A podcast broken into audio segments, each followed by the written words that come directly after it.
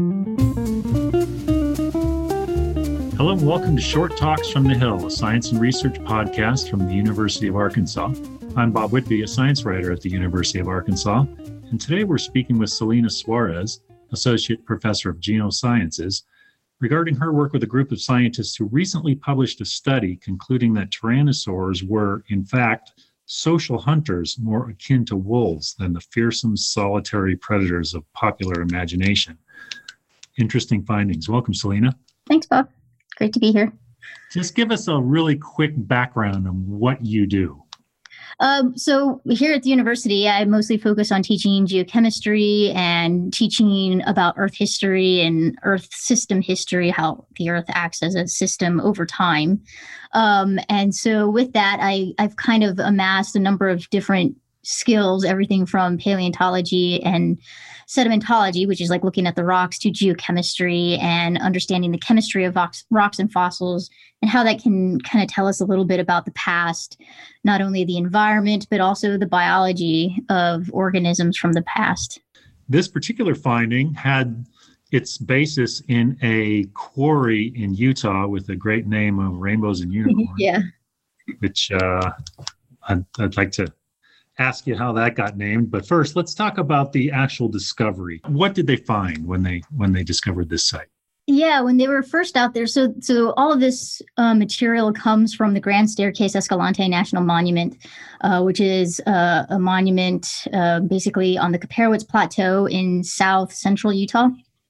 And um, it has wonderful paleontological resources as well as archaeological resources actually as well. So um, paleontologists have been working with the Bureau of Land Management for the last almost 20 years, trying to get a assessment of the paleontological resources out there. And one of the they usually have season field seasons out there every summer in collaboration with the University of Utah and the Denver Museum of Natural Science.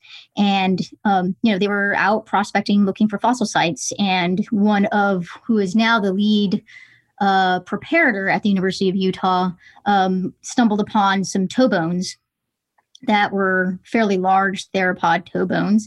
And most of the large theropod toe bones out in this formation, the Kaiparowits formation, um, are tyrannosaur type dinosaurs. Um, in particular, this tyrannosaur is called Teratophoneus. Um, so they found that site first, um, excavated around. Of course, they, they found it near the end of the field season, as always happens, and returned the following season and found just more and more of these um, uh, organisms. And one of the other really interesting things is they started to find a large variety in sizes, um, everything from like a little bitty baby hatchling, well, not hatchling, but baby probably that was around four years old, to uh, full size adults um, which definitely got the imagination going. So um, that's kind of how the site got found. And it was such a spe- spectacular site. Um, when they first found it, um, one of the workers, uh, well, so our lead paleontologist, Alan Titus, who's actually an Arkansas alum, um, you know, was super excited about it. And one of his workers was like, "Oh yeah, Alan, with you, everything's everything is rainbows and unicorns." And uh, the name kind of stick stuck because it just continued to be a really productive quarry site. So they just started calling it the Rainbows and Unicorns site. it's a great name, very memorable. Uh, so one of the things that really struck me about the finding was that you all these bones were jumbled they were they were not I guess, laid out as you would expect them to be laid out if the dinosaurs had all died in a group. And your work helped recreate a very specific narrative of how they got to where they where they are, and that led you to the conclusion that they had all died at the same time. So it, a bit of a detective story, it sounds like. The paleontologists had suspected this for a while that they were probably all buried at the same time. Um, but Alan kind of came to me. I had been working with Alan and my former PhD student, Daigo Yamamura. We'd been working with Alan on various projects within the Kaiparowits formation uh, the last, I don't know, about five years. And um, he came to me asking, well, is there anything that we can do to to tell that these all were fossilized at the same time? And he gave me his rundown of, of what he thought happened. And initially, he started focusing on isotope work, so stable isotopes, um, which are just atoms of the same type of uh, element, but different amounts of neutrons within the nucleus. So it gives them different masses. Um, and I said, sure, we could take a look at the isotope work and take a look at, say, some of the soil nodules that were found within the site, as well as embedded within like the cavities of the bones to see if they have very similar isotopic composition, which they did. Um, and so I was like, well, that's, you know, that it's probably a clue that they probably were um, buried within a similar soil. That soil was probably reworked and redeposited in this channel sandstone there wasn't a dead ringer yet. So I was like, you know, the other thing we could look at is trace element geochemistry, which is work that I did early on in my career as like a, geez, a, a master student and PhD student. And those elements are um, what are known as the lanthanides. So those are the elements. If you look at think about the periodic table of elements, and everybody focuses on the main part, and then at the bottom there's those two rows that most people are like, oh, don't worry about those. They're just weird. Um, but it includes things like uranium and thorium and things like that. So the lanthanides are that top row um, that includes the elements lanthanum through uh, lutetium. Um, they're they're heavy elements, and but the, one of the interesting things about them is they really love apatite, and bone is all of our bones are made up of apatite, which is a particular type of mineral. Um, and so they usually suck up trace elements really quickly when bone that used to be part of an organism is buried and comes into contact with like soil fluids.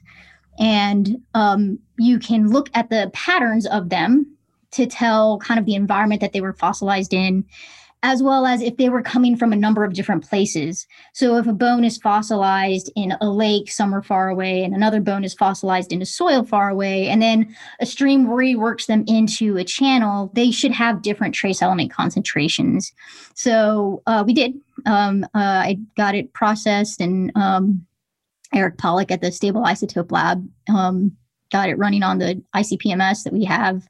And um, yeah, they came back all pretty much the same trace element pattern, relative proportion of the different elements. Um, everything from the turtles, the fish, the different types of ter- tyrannosaur bones that we analyzed. And so that basically tells us they were all buried and fossilized in the same environment. And since we have different ages of the same type of animal, most likely they were all living together whether or not they were hunting down a hadrosaur together, hard to say, but they certainly were all living together. And it's even more specific than that. As you you thought that perhaps it, they had died in a flooding event. Is there evidence of that, or is that just kind of a way to explain why they're all in the same place at the same time? Yeah, so the reason why we think they probably died in some sort of flooding event and were deposited across the landscape initially in within a soil is because we see uh, little bits of soil carbonates. So, especially like if you live in Texas, if you go out and you dig down to the dirt, you'll find little white blobs. Those are soil carbonates, and they typically form where you have kind of uh, seasonal seasonal environments.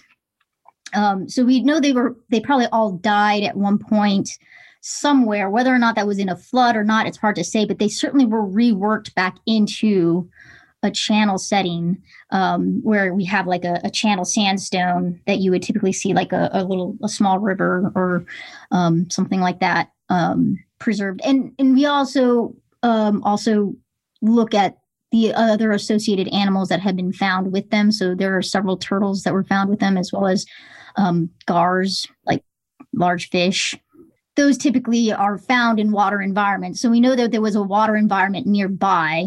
They have very similar trace element patterns as well. So they were probably swept into this uh, body of water, small body of water um, during a flooding event, and were all fossilized about the same time. Are you able to say kind of what this means for uh, what are the implications of this finding? in terms of uh, i guess in terms of further research and or what we know about tyrannosaurs yeah, sure. I mean, it, it certainly um, gets the mind going as far as social behavior, like social structure. So we know they were probably living together and they probably all died together and were buried and fossilized together because they have the similar trace element um, concentration. Whether or not they were behaving as like a, a, what you would imagine as a pack like a, like a wolf pack for example is hard to say it's really hard to um definitively prove behavior in the fossil record. But one way we might do that is looking at stable isotopes. And that's something that Alan and I are hoping to do in the near future.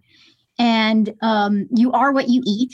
And so one of the elements that we can use is carbon. Carbon isotopes are a particular uh, isotope that can, you can use to look at dietary affinity. And so we can try to look at carbon isotopes within the different um, ages of the Tyrannosaurus to see if they are all very similar or if they're all very different. If they're very similar, then most likely um, they're all eating the same thing. So, say a large Tyrannosaur brings down a Hadrosaur, eats it, and all of the babies and younger organisms come and eat the same thing. So we can't rule out the idea that they may have just been hanging out together and, and then got really and then got swept up. Yeah, but, but further further work remains on that. Yes, further work remains. Okay, well, thanks again for joining us. Great to talk to you again. Yep, thanks, Bob. Good to be here. Music for Short Talks from the Hill was written and performed by local musician Ben Harris.